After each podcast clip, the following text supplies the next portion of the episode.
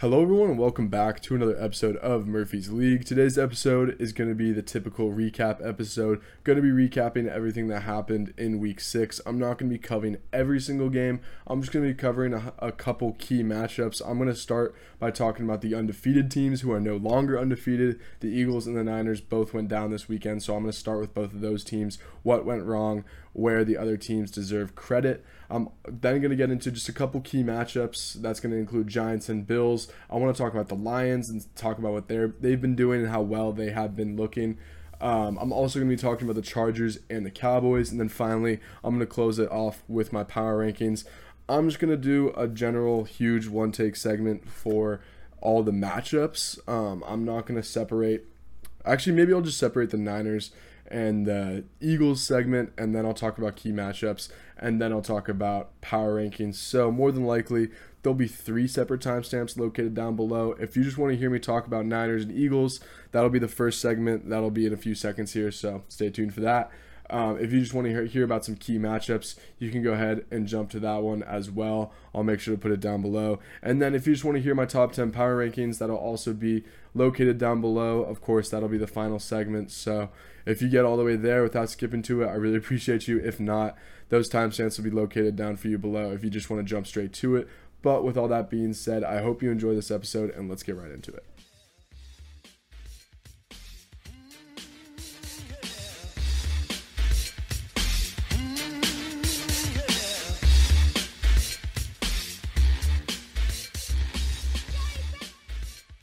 All right, guys. So undefeated and no more. The Philadelphia Eagles and the San Francisco 49ers both took L's this weekend, both very unexpected. Both were actually touchdown favorites, even plus, I think. I think the Niners were like nine and a half point favorites by the time it closed out. But let's start with the Philadelphia Eagles. Uh, obviously, they haven't quite looked like themselves all year long. They don't quite look as dominant as they did last year. Obviously, last year started off the year 8 0 uh, ridiculous pace, and then ended up losing to the Washington Commanders at home. This year, they ended up making it to 5 0 before they lost to the Jets at their place. It's the first time in the Jets' history that they have beaten the Philadelphia Eagles. But let's just start with the defense on the Jets' part. They played really, really well in this one. They did what they could to keep them in this game. I want to give them a lot of credit because they are I don't want to say single handedly because obviously there were some plays made offensively. You got to take advantages of those opportunities when they are presented to you. But I mean, you got to give the defense a ton of credit in this one. They did everything they could, forcing a lot of turnovers on this Philadelphia offense. Obviously, starts with Jalen Hurts. Uh, he had three interceptions himself in this one. I would say the first two weren't egregiously on him just because they were tip drills and there's not a whole lot you can do about that as a quarterback. Obviously, you can be a little nitpicky there, but I'm not going to put that one on him. But the third, that was just a bad decision. That was ugly. He stared down Dallas Goedert the whole time. Uh, Tony Adams ended up making a great break on the ball, picking him off, and almost brought it back for six, brought it down to the very goal line. Breece Hall ended up finishing it off and running it in. Of course, that was one of the biggest difference makers in the game. But beyond that, um, there was just nothing going for Philadelphia on the ground. That's obviously a big part of their identity. Want to give the, again, the Jets deserve a lot of credit in that regard. Both linebackers, CJ Mosley and Quincy Williams, are having insane seasons. They were on full display in this one too, flying around all over the place. Not only did CJ Mosley have a forced fumble on D'Andre Swift in this one, so a total of four turnovers for the Philadelphia Eagles. But Quincy Williams, I want to give him a lot of credit as well because he's a guy that I don't think gets talked enough enough enough about just in general in the media over the past couple years, but this year in particular, he has especially turned it on. He's playing very, very well. He is a heat-seeking missile out there. Really impressive what he's been able to do, and they're really, really big parts amongst this defen- this defensive front that uh, the New York Jets walk out every single day. Obviously, following the formula that Robert Saleh had in the San Francisco with, you know, Dre Greenlaw and Fred Warner and Aziz Al-Shaair. All those dudes were beasts over there. Robert Saleh has carried over that mentality with just really, really good stud linebackers that can fly across the field. And then, of course, they have a monster defensive line in front of them. Jermaine Johnson had another great game in this one. Uh, Bryce Huff continuing to impress and doing a lot of really good things for the Philadelphia, or sorry, for the New York Jets against the Philadelphia Eagles. Obviously, Lane Johnson went down in this one, so that doesn't help by any means. And his replacement, Jack Driscoll, did struggle in his absence, but again, um, Got to give credit to the New York Jets for taking advantage of that opportunity. Not ideal for the Philadelphia Eagles at all, but that brings me to my next point. And there was just a lot of missed opportunities by the Philadelphia Eagles in this one. Obviously, there was a missed 37 yard field goal by Jake Elliott. There was a crucial drop in the third quarter by DeVonta Smith. But beyond that, there was just not a whole lot going right for the Philadelphia Eagles. They had a lot of opportunities to put this game away. Of course, Jalen Hurts, that last interception, if they could have gotten a first down there and kept the ball rolling, clock rolling, excuse me, you know, that would have made a very, very big difference in this game. So, again, yes, the Jets deserve a lot of credit, but the Eagles, they could have done a lot of things differently. They haven't quite looked like themselves all year. It really all came together in this one against a, a very elite defense. And of course, you know, the question has to be asked can the Jets straight up just make the playoffs without Aaron Rodgers? Can they still, you know, put their name out there for the rest of the league and get the respect they deserve because this defense, we know how good they can be. It was just a question of can their offense just keep them afloat. Zach Wilson didn't play particularly well in this one, but hey, it's not like he had any interceptions in this one. He did what they had to do to win the game. Not the best placed balls, but Garrett Wilson is fantastic. He is a very, very good receiver in this league. And again, they did just enough to get it done with their defense leading the way, which is looking like it is one of the best in the entire league. Super impressive stuff what they were able to do against the Philadelphia Eagles. Don't forget they did it without Sauce Gardner and DJ Reed, which just makes it all the more impressive. Of course, AJ Brown was at the benefit of Sauce Gardner and DJ Reed being out in this one. He had a very good game as an individual performance, but again, as a team, they didn't do enough to get it done. Uh, there's blame to be pointed in multiple directions. Again, I mentioned it, DeVonta Smith with some bad drops in this one. Jake Elliott missed a field goal. Jalen Hurts made some mistakes in this one, and that's really what it came down to. When you have four turnovers, it's really, really hard to win a game. The fact that there were four turnovers in this game and it was even still this close really is telling to how good the Philadelphia Eagles are and how they can be competitive with anybody in the entirety of the league. But at the end of the day, just too many missed opportunities, too many, you know, too many times the ball was given to the opponent. Sorry, something just distracted me really crazy outside my window. Um, I don't even want to try and describe it. But let's move on to the San Francisco 49ers, the other undefeated team that went down this weekend. First, again, just like the Jets, the Browns defense deserves a lot of credit in this one. They had a fantastic game. Their defensive line has been playing extremely well all year long, and this was easily their biggest test. They lived up to it, absolutely. Played fantastic against Trent Williams and those other guys along this offensive line. Obviously, Trent got beat up in this one, so not ideal straight off the bat from the Niners' perspective. But I mean, Purdy was pressured on 45% of his dropbacks nonetheless. The weather didn't do him any favors in this one. It was raining at the beginning of this game, and he was struggling with that a lot. The ball slipped out of his hands one or two times, it looked like in this one. One of them was a blatant fumble, the other was just, it looked like his hand was already going forward for a pass, and it kind of just slipped out of his hand. Um, again, weather played a factor in this one, but hey, that's going to happen in these games. Weather is going to be a factor in football games. You can't always anticipate the weather to be perfect no matter what. And again, the Niners only put up 215 yards in this one. That's the lowest in the Shanahan area, which, when you really think about it, that's a really, really crazy stat. Just given who Shanahan has had on his team at times. Obviously, Shanahan has dealt with a plethora of injuries along this San Francisco team. He's dealt with guys like Nick Mullens at quarterback, uh, to name a few, CJ Beathard, guys like that. So it really is crazy to think that after all that time and now with this offense and all the offensive power firepower they had, excuse me, they only put up 215 yards. Yes, Christian McCaffrey did go down in this one. Yes, Deebo Samuel did go down as well. They had some key injuries, like I mentioned. Trent Williams was dealing with a little bit of an injury, but again, it's still on the Niners to get it done with what you have. Injuries happen in this league, and I know that those are serious impact players. But at the end of the day, this shit's gonna happen, and I'm glad to hear that none of those injuries are very major. It sounds like every single one of those guys are day to day and might even have a chance to play on Monday night for each one of those guys. So I'm really glad to hear that. And again, I just want to say the Niners, they missed some opportunities in this one. Of course, you got to give credit to the Browns defense. They were ex- extremely elite in this one, but Purdy has his worst game as an as a Niner and honestly, it really wasn't close. Um, he just did not play well at all. Not a very good completion rate. Obviously, mentioned the yards earlier, not a whole lot of those. Um, only 107 passing yards total.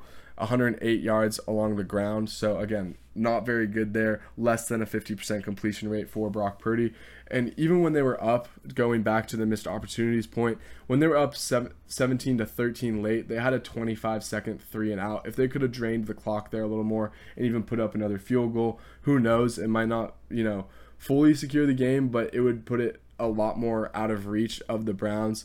That didn't end up happening. They ended up punting. The Browns ended up scoring. Obviously, we all know what happened. Jake Moody ends up missing the kick at the end of the game, his second missed kick of the game, um, which led to, you know, that was the difference in the game was those missed field goals. And if you're a Niners fan, you have to be feeling extremely frustrated by the call at the end of this game, uh, where there was a defensive pass interference that probably wasn't a defensive pass interference. They also called a uh, defenseless receiver hit, which that one I could see as a fan how you get frustrated for it, but at the end of the day, like that's the the NFL has made it explicit. They're trying to crack down on those kind of things. They want to lower concussion rates. He did leave his feet. He did launch himself at a defenseless receiver. That one I can't get too mad about. The defensive pass interference. I think there's definitely an argument there to be to be mad, especially if you're a Niners fan. Uh, obviously, you never want to see any game be decided by a penalty, but again, you had a chance at the end of the game to win it at the end of the day. Jake Moody just has to put it in on that 41 yard chip shot, or I think it was 41 yards if I'm not mistaken. Um, either way, he's got to be able to put it away. That is literally your first pick in this year's draft. Third round pick was used on the guy. You really expect him to get it done. Uh, again, really disappointing to the end of the game for the Niners fans. Got to give the Browns defense a lot of credit because they are legit. They were all over the Niners offense in this game. And I still think at the end of the day, the Niners are going to be just fine. I think, if anything, this was more of a statement um, from the Browns to the rest of the league that they are very legit. You know, Myles Garrett, one of, if not the best defensive player in all of football right now. And this Browns defense is just has a lot to prove, and they proved it to the rest of the world. And it really all starts with this defensive line. Loved what they did in free agency, adding Dalvin Tomlinson and Za'Darius Smith. Those dudes have been big, real big difference makers for the Cleveland Browns so far. But with all that being said, that leaves, you know, that's all I have to say about the two undefeated teams going down. Let's talk about some key matchups now. All right, guys. So the first key matchup I want to cover is the Giants versus the Bills. I almost don't know where to start in this one because it was just such an unexpected game straight from the get go. I mean, first off, the Giants defense did not look remotely like this through their first five weeks of the season. I believe they were 29th in points per game against the Bills. Were I have it down here. I believe they were fourth in they're third in points per game. So it looked like the perfect matchup for the Bills at home in prime time under the lights. It looked like they were gonna, you know, come out firing and this game could have gone out of hand very quickly. That did not end up being the case. Josh Allen did not look like himself to start the game. Started with a terrible QBR, only a 50% completion rate at halftime, a little over 80 yards by that point as well. And I want to give a lot of credit and a big shout out to Bobby Okereke and Micah McFadden. Those dudes were everywhere for the New York Giants in this game. That tandem in the linebacker position, Wink Martindale had them schemed up very, very well, but hey, they were making plays on their own as well. Um, the fact that I mean, just Okereke by himself, a forced fumble, 11 tackles, two of those for lost, and then had the tipped ball that McFadden picked off. So that duo at linebacker played outstanding. Bobby Okereke in particular, he was playing lights out in this game, showing why they paid him a big bag this offseason. I wasn't too huge on that sounding, but at the same time, I, I could kind of understand why they did it. I thought it was a little bit of an overpay, but he really showed his value in this game. He played fantastic.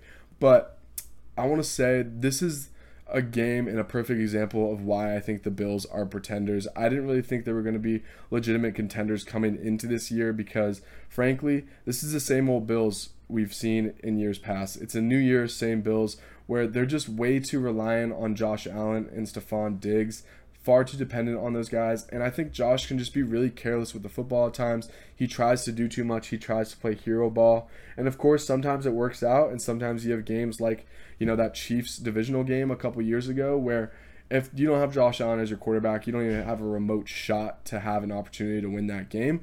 But at the same time, there's games like the Jets in week one where it's just like there's some terrible decision making and there's um, carelessness with the football that can easily cost you some games.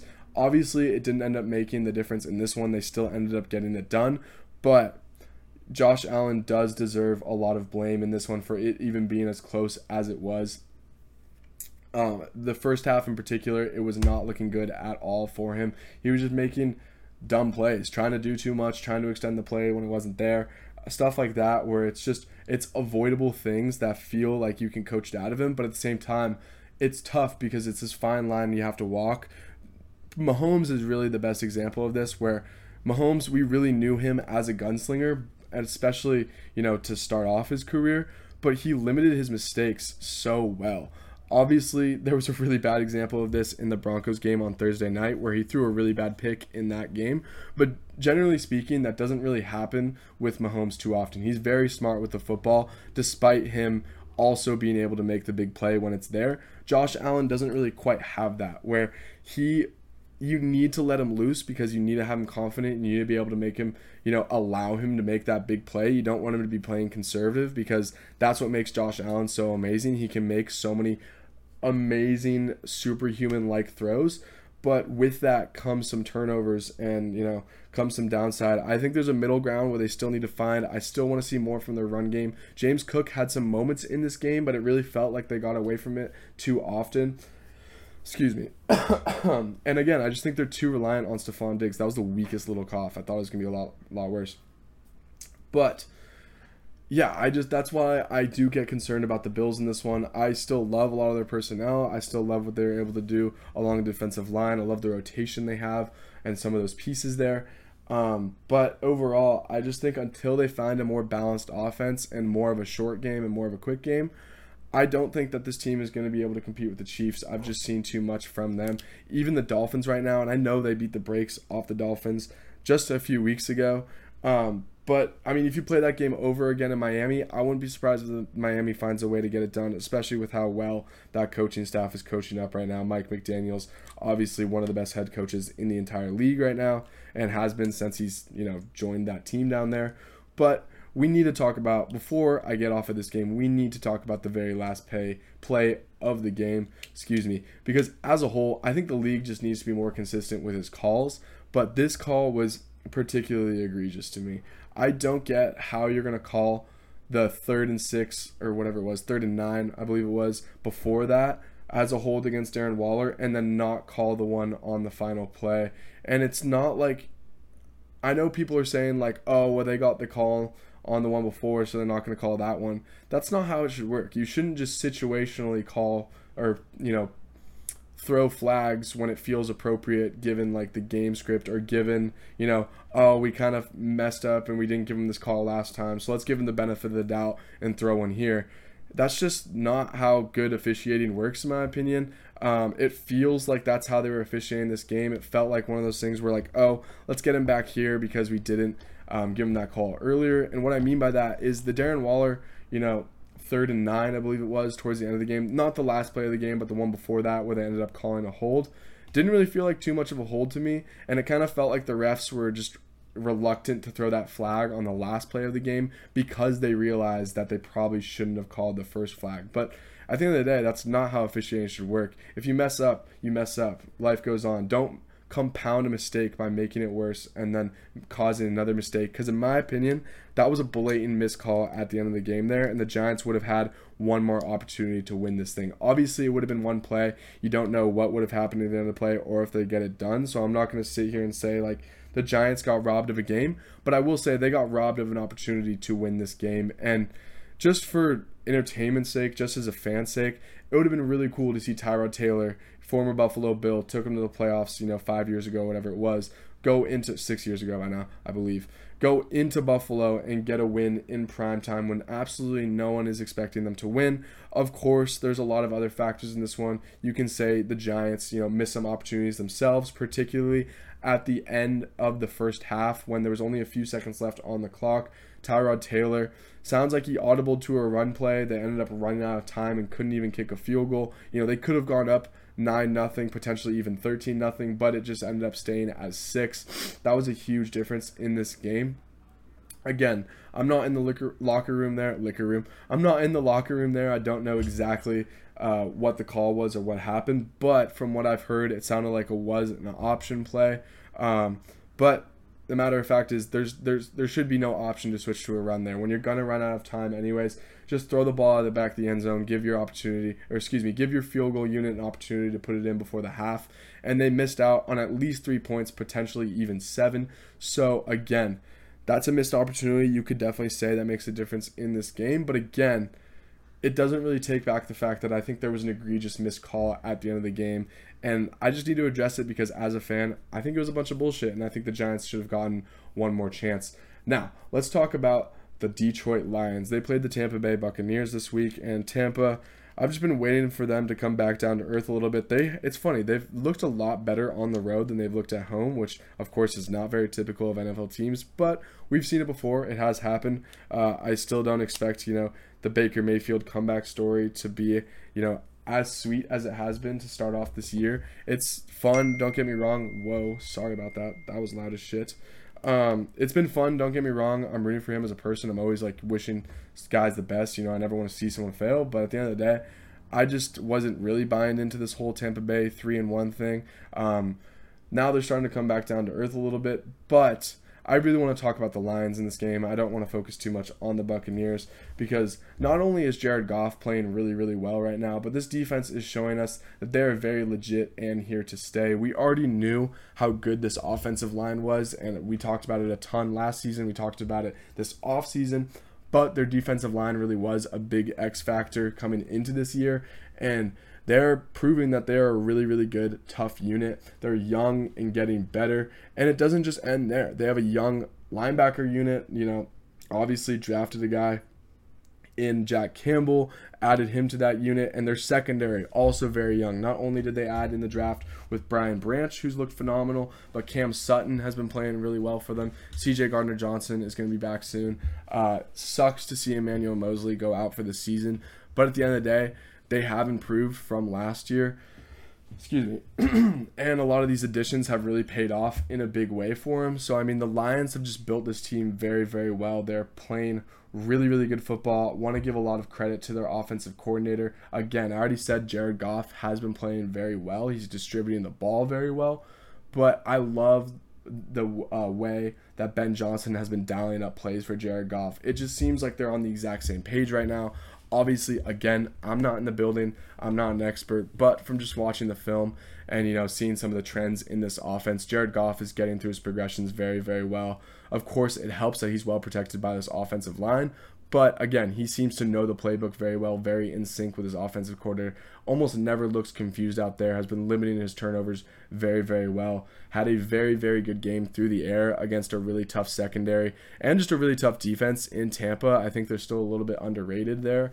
Um, so he's been playing really, really great football. And I just think that kind of leads us to the next question is can they really contend in the NFC? I mean, obviously, I still think most people would consider them the third best team in the NFC right now, but I mean, God forbid if there's any injuries that happen along the Eagles or the Niners squads, that could definitely, you know, put the Lions right in there with them. Um, I'm really just happy for this team. Even as a Bears fan, it's really cool to see the Niners be successful, or not Niners, excuse me, see the Lions be successful and have this kind of you know winning culture about them now. Obviously, five and one, tied for the best record in the entirety of the NFL. But I just got to give them a lot of credit. They've built this team very well. Obviously, Aiden Hutchinson leading the way along their defensive line. Penei Sewell and some other veteran guys along their offensive line has been playing very well kind of similar to, and of course, I they were just in the Super Bowl a year ago, so this is very high praise. But in the way that the team is built, in the way that they win football games, a very similar vibe to the Philadelphia Eagles, where they can just beat you however you want them to beat you. You know, you you need it to be a slugfest, and defensively they need to get, you know get down and dirty and stop the run. They can do that. Do they need to cover a bunch of receivers in the back end? They can do that too. Do they need to run the ball? They can do that. Do they need to pass the ball and keep up and put points on the board? Guess what? Amon Ra is going to catch 12 catches, go for 100 plus, and Jared Goff's just going to make the right decisions with the ball. The Lions deserve so much credit right now. I'm really happy for them and their fans. Really exciting what they've been able to do. But let's move on to the last game I want to cover. Let's talk about Chargers versus Cowboys. Obviously, I'm kind of a secondary Chargers fan because of the Ecklers. Shout out Austin, shout out Cole, shout out all you guys. Um, but so this was tough. This was tough. I will say that. I I almost expect this from every Chargers game where it's just like it's going to be rough. They're probably going to lose in horrific fashion. This game was frankly no different. And honestly, it won't totally show up in the stat sheet, but the Chargers honestly got absolutely dominated up front. This Cowboys defensive line is so damn good, and it goes beyond Micah Parsons. Micah Parsons had a relatively quiet Micah Parsons game. He was getting a lot of pressure. He only had one sack in this one, um, but it was really Osa Odighizuwa and Demarcus Lawrence that played out of their minds in this one. And again, the stats aren't going to show it because it's not like they had a whole lot of sacks. They had one sack as a team. They only had like three or four tackles for loss. But the pressure was so consistent. And even beyond the pressure, they were forcing the Chargers into really bad penalties. The you know, you expect that stuff to be avoidable from the Chargers point of view, but that's also the Cowboys being good and forcing their hands and winning so quickly that the Chargers were placed in positions where it's either this guy's going to blow up the play or I hold him. They ended up holding in a few of those situations. I want to say in particular Osa Odighizuwa out of UCLA, defensive tackle. Great game. Really, really impressive stuff for him in the interior of this defensive line. He was a monster for the Cowboys this weekend, I guess yesterday on Monday. I'm recording this on a Tuesday as we speak. Um, but I also want to say the Chargers just when will they stop getting slashed by big plays? They finally fixed this issue that's been their kryptonite for the past couple years, and it was their run defense. Their run defense was atrocious over the past couple years, continuously getting slashed along the ground, and it looked like they'd finally fixed that. They dealt with the run really well against Miami, which almost no team in the NFL has been able to do thus far. Um, they've you know dealt with guys like Josh Jacobs. They've had a lot of opportunities to stop the run and some good running offenses, and they've showed up in most of these games. They did it again in this one. Tony Pollard almost got nothing going along the ground at all in this one, but the difference was a couple big plays. I want to say in particular that Tony Pollard catch and run, where the broken tackle, then he runs it off for 60 plus yards. That was really one of the biggest differences in this game. And again, you can't always attribute it to one play, but you kind of can in a lot of ways. You know, you can. It's easy to say like, oh, there were missed opportunities and there were flags, and you know, I've been saying it a ton throughout this episode. It's not always going to come down to one play, and there was missed opportunities, and so it's easy to just say, oh, as a cop out, oh, this penalty missed, uh, you know, lost us the game, or oh, this missed field goal lost us the game. And yeah, that's true. There are times where that ends up being the case, and if that one play was different.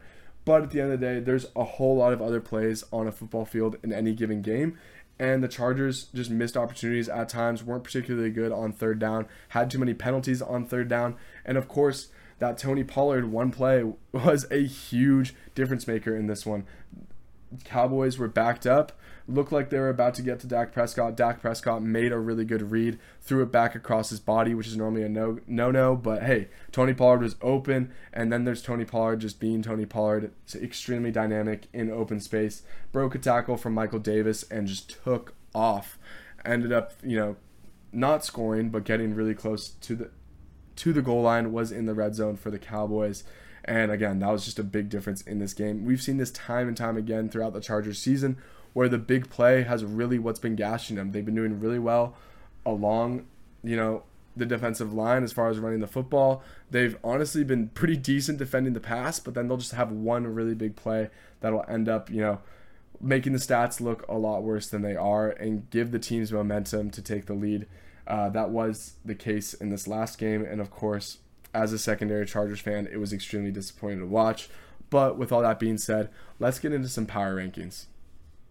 All right, so this episode is going to be a little bit shorter than usual, but frankly, I don't know if you can hear it. I'm like a little under the weather. It's nothing crazy, uh, but I also just have some homework I got to do and stuff like that. So that's why this episode's going to be a little bit shorter than usual, and I'm sorry about that, but I hope you understand.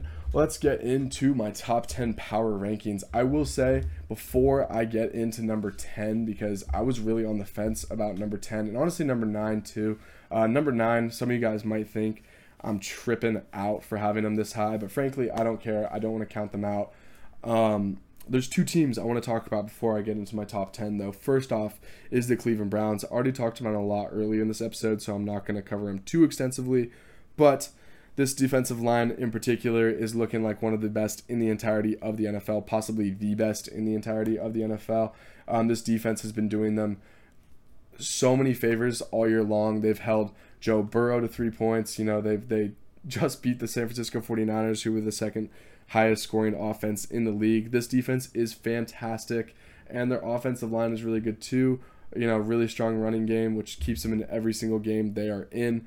Also, want to say the Seattle Seahawks barely made the list. If they beat the Cincinnati Bengals in their place this past weekend, they would most certainly be in the top 10. I still think they're a really damn good football team. None of their stats really jump off the page. I was kind of surprised by just how middle of the road their offense and defenses are in terms of points per game and yardage totals. But I just love the Seattle Seahawks and what they've done as far as through the draft process. I love a ton of their young players. I think that their ceiling is Uh, maybe not even their ceiling necessarily because I don't think they're going to contend with some of these teams in the NFC, but their floor is extremely high. Again, I've mentioned it a couple times on this podcast, but the fact that they went into Detroit and won that game, and that's Detroit's only loss on the season, is just a perfect representation of you can never count out Seattle. Geno is still a top 10 quarterback in this league, and a lot of defensive players make really great plays, even though DK Metcalf do needs to stop stop just getting in his own head and stop getting in his own way. Stop shoving people, dude. Like we get it. You're strong. You're ripped.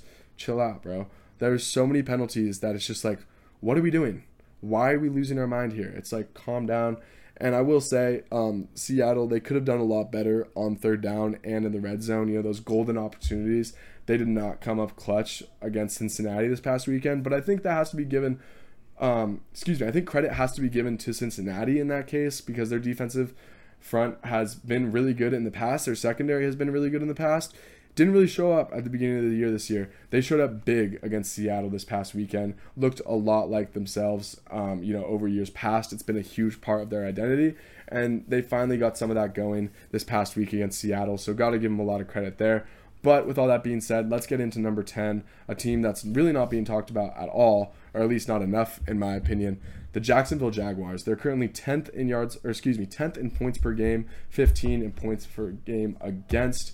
Again, kind of similar to Seattle, where the stats don't really jump off like crazy, but I just believe in this team. I like what they've done in the draft. Josh Allen, a guy who's been extremely productive to start out the year, and no one's really talked about him. Darious Williams still back there in the secondary, really like that.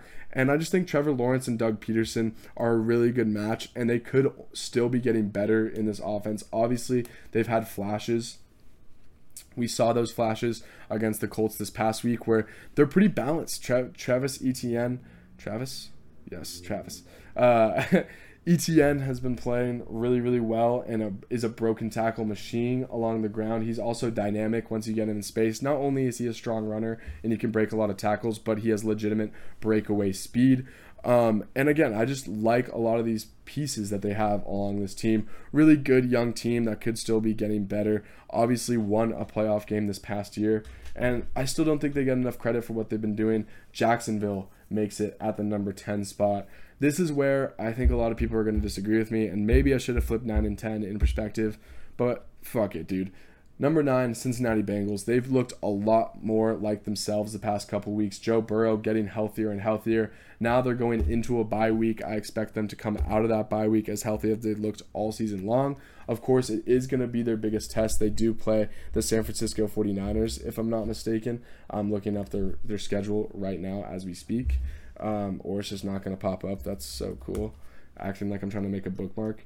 Yes, they do play the San Francisco 49ers, and if I'm not mistaken, it is after a bye. Yes, it is. So they do have a bye this next week, and then they go into San Francisco. That's obviously going to be their toughest test of the entirety of the season. Um, but again, I just think maybe I'm delusional. Maybe I'm way too high on Joe Burrow and Ja'Marr Chase, but that duo can take you very, very far, especially when their defense is playing as well as they finally did against Seattle this past week. Really, really good on those crucial downs, such as third down and the red zone. I mentioned it earlier. Um, so I think that's just so important to getting their identity back. Joe Burrow finally looking more comfortable in this offense, and they're buying into his strengths, getting the ball out of his hand quickly. Um, I want to see more out of the run game from this team, but I love Trey Hendrickson. I love Sam Hubbard. I love BJ Hill. A lot of their pieces along the defensive line, I still think are really good players. Didn't start the year very well, but I really just think this team is getting its stride right now. I think the bye is going to help them tremendously, and I think we're going to see this team entirely differently once they get out of it. Of course, really tough task going into San Francisco and asking for a W. But I think if they can just prove that they can hang with them, that's going to be a huge, huge sign for the Cincinnati Bengals and their fan base. And I still just, again, maybe I'm delusional, maybe I'm too high on Joe Burrow, but it's Joe Burrow, dude. I'm not going to count this guy out. Ja'Marr Chase is amazing. And I've seen it in the past, so I'm not going to count them out. And number eight, the Baltimore Ravens. Baltimore, they should be far better in points per game. They're only 15th in points per game, which I mean still isn't bad, you know. It's still technically above average or it's it's it's average. But they should be far above that if receivers didn't have some drops in some of these crucial games they would be significantly higher than that. But their defense is really what's been playing so very well. Roquan Smith, in particular, he's looking like he's having an all pro season for them once again.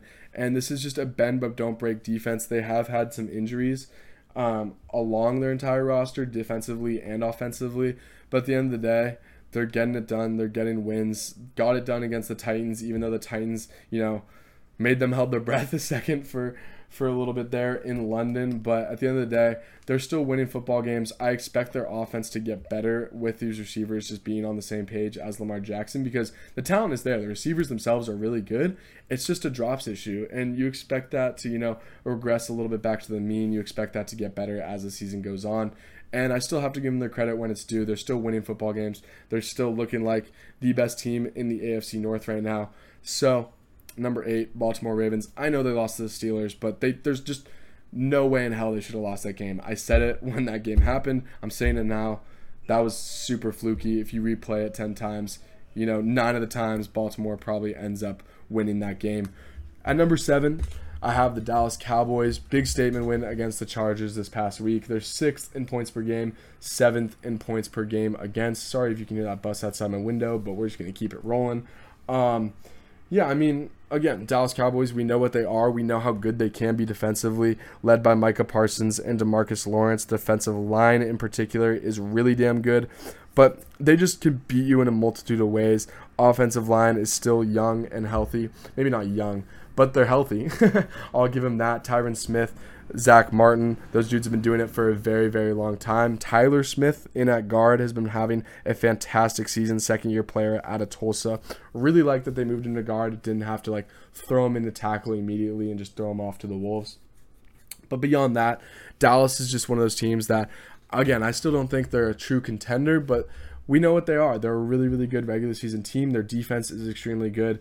When Dak Prescott is playing how he played against the Chargers this past week, they're a really, really hard team to beat. He really is the biggest fact, X factor in this entire team because we know how talented they can be offensively.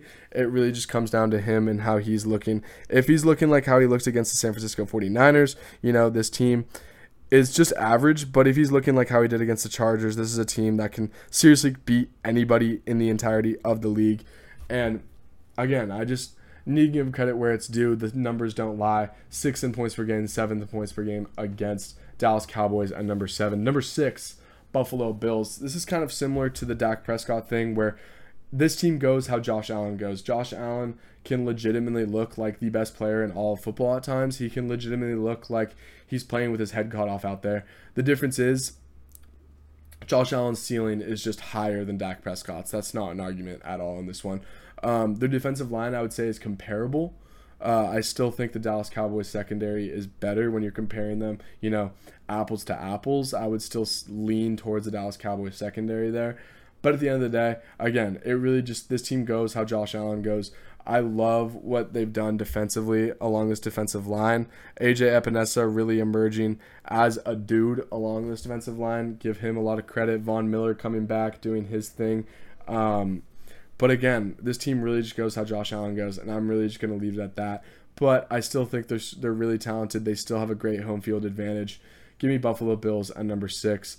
But I have the Detroit Lions ahead of them at number five, fourth in points per game, ninth in points per game against. Again, I just spent a long time talking about this team, so I'm not going to go too in depth to it. But I think Ben Johnson and Jared Goff on the exact same page right now. Love what they're doing offensively. Amon-Ra St. Brown looking like just so unstoppable. It's one of those things where it's like the Travis Kelce effect. It's like, how does that guy always end up open? How does he get this many targets? How does it work?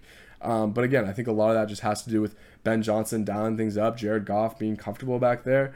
And this defense has taken massive strides this year. They were one of the worst in the entirety of the league, especially on the back end. They've improved greatly in that category. Um, Cam Sutton playing really, really well back there. Brian Branch, when he has been on the field, has looked excellent. Uh, still can't believe that they got him all the way and pick 48 or whatever it was when they got him. That's just stupid to me. Um, and a lot of the rookies have been playing really well. A lot of their young players in general, beyond rookies, second year players, third year players, first year players, a lot of those really young guys are playing really well, which if you're a fan, you've got to be super excited about because, you know, it says that this could be sustainable and they could be good for many years to come. But one of the best offensive defensive line duos in the league and kind of similar to the Eagles where it's like how do you want us to beat you because we can beat you in a multitude of ways we can get after you in the pass rush. We can run the ball down your throat on offense. We can throw all over you because Jared Goff is dealing right now. Amon-Ra looks unguardable. There's just a ton of different ways that the Lions can win, and I have them as the fifth best team in the entirety of the league right now. Number four, I still the Philadelphia Eagles. I know they haven't quite looked like themselves this year, and this Jets game was not pretty in the slightest. Um, but I still think they're going to be fine. I still think they're getting better on the defensive side, particularly defensively, they're like middle of the road in terms of points per game right now, and in terms of yards and a lot of those stats, especially defending the pass. They're not doing very well in that regard. They're still doing a pretty damn good job along the ground um, as far as rushing defense. I still like what they're doing there, but that passing struggles, passing defensive struggles, is not really entirely their fault. They've had a lot of injuries. James Bradberry, the only dude who was a starter in the Super Bowl for them a year ago, who started um, this past week against the New York Jets. So once they get some of those guys back, I think they're going to be fine in that regard. And I just still believe in the talent. I believe in the coaching staff. I love their defensive line. Obviously, you know how much I've been talking about Jalen Carter. I've been talking about him, you know, since the draft process started. He is one of my favorite players in the entirety of the league as far as just talent goes. Um, obviously, don't know him as a dude, and he has some controversies there, so I won't speak on his character. Uh, but either way, really, really damn good offensive line. I'm not too worried about the Lane Johnson injury. It sounds like they aren't either, so I'm not too concerned about that. And I still think, you know, they're deserving of being a top four team in the league. Number three, the Miami Dolphins, uh, still first in points per game by a whole ass touchdown. They're least seven points ahead of the second place team, which is the San Francisco 49ers. We'll get to them in a second. Obviously, haven't mentioned them yet because they're ahead of the Dolphins. But I mean, I'm still trusting this Dolphins offense. I still love what Tua and Mike McDaniels are doing together. Obviously, Tyreek Hill off to a historic pace. It does hurt that De'Von Achane is out because he is legit dynamite for this offense. But Raheem Mostert still very, very capable. Obviously, leading the league in touchdowns. So, you know, that speaks for itself. Um, I still want to see more from their defense, but again, I've been saying it for a few weeks now. I'm just trusting Vic Fangio. I think they're going to get it together sooner rather than later. I like a lot of their pieces a lot. Still believe in Bradley Chubb. Still really, really like Jaelan Phillips out of the University of Miami. Um, you know, obviously staying home there and playing for Miami. And I still think this secondary is really good. I can't wait till Jalen Ramsey's back. It sounds like he's on track to be coming back at the end of, I don't think this month what week would it be this month? Yeah, no, that makes sense. He, he should be on track to be back by the end of this month because that'd be week eight. Yeah, that makes sense. Um, so again, I think they're going to improve in that regard. I still want to see more there, but with this offense looking this dynamic, it's just really, really hard to stop, and I don't really see a lot of teams doing it. Obviously, Buffalo did it a couple weeks ago, but again, I mentioned it early in the episode. You get Miami down in Miami against Buffalo, I don't know if they're going to be able to do it again, especially knowing how just creative and good at adjustments Mike McDaniel is. That's really the only argument I have for them being at number three. Number two, I have the Kansas City Chiefs. I mean, I hear you. They don't really have the quite explosive element they've had in their passing game in the past few years. But I mean, it's Andy Reid, it's Mahomes, it's Travis Kelce. I don't even know what else to say. Actually, one more thing I do know what to say is they're also second in points per game against right now. This is legitimately a top five defense in the league right now. They're not getting home too often on sacks, but George Karlaftis and Chris Jones leading the way down, there. They're still getting consistent pressure on the quarterback. Their secondary is playing really, really well, led by L'Jarius Sneed and Trent McDuffie. Two absolute studs back there. Even Mike Edwards at the free safety position has been playing really well, really well for them. So this is a little bit of a different Chiefs team than we've seen in the past because the defense is I don't want to say leading the way, but you know they're definitely playing their role and helping the Chiefs you know get a lot of these victories. They're playing very very well. I will say that, and of course even though we don't see the same explosive passing game we've seen in the years past from Mahomes and this offense, it's still Andy Reid. He still knows how to scheme guys open just as well as any coach in the entirety of the NFL, probably up there with Shanahan and Mike McDaniels, just as far as pure scheme standpoint and what he's able to do for an offense and making the job easier on a quarterback. And Mahomes and him are just always on the same page. It's so impressive what this team is able to do. And again, there's really just not a whole lot of weaknesses along this offense, along this team as a whole. But I still would say the San Francisco 49ers are the best team in the league. I have them at number one. I know that they're coming off of an L, but hey, the Chiefs lost earlier this year. Technically, they have the same record now. And I still just, I would like to see, you know, more of the Niners struggling the way they did before I bump them down a spot. Maybe if these injuries were longer lasting, like if Deebo was missing a few weeks, or Trent was missing a few weeks, or McCaffrey was missing a few weeks, whatever whatever it is. Maybe I would have bumped him lower, but because they're not, I really just can't put him any lower than this. Um, again, weather played a factor in this one. At the end of the day, they still had an opportunity to win it against a very, very elite defense and defensive line in the Cleveland Browns. And the stats don't lie. They're still first in points per game against. They're still second in points per game as a team. Uh, there's just I don't even know what else to say. You guys already know exactly what I'm going to say. You know, possibly the best defense in the league, defensive line out of this out of their minds, can stop the run effectively, really good against the pass as well. And Brock Purdy and the boys are just dealing on offense. Kyle Shanahan, possibly the best offensive play caller in the entirety of the NFL. Maybe not situationally, but just as like maybe I shouldn't say play caller, maybe more like play designer. He's probably the best in the entirety of the league because frankly, I think situationally he can be a little too cute sometimes and just maybe get a little ahead of himself. Um, but either way, San Francisco 49ers still got, got to give them the credit where it's due. They're still the, the best team in the NFL, in my opinion. But that's going to do it for me, guys. I hope you did enjoy this episode. If you did, be sure to share this with your friends and family. You follow me here on Spotify or Apple Music, wherever you listen to this episode. Also, be sure to go follow me on Instagram at Murphy's League. I appreciate each and every single one of y'all. Have a great one, and peace out.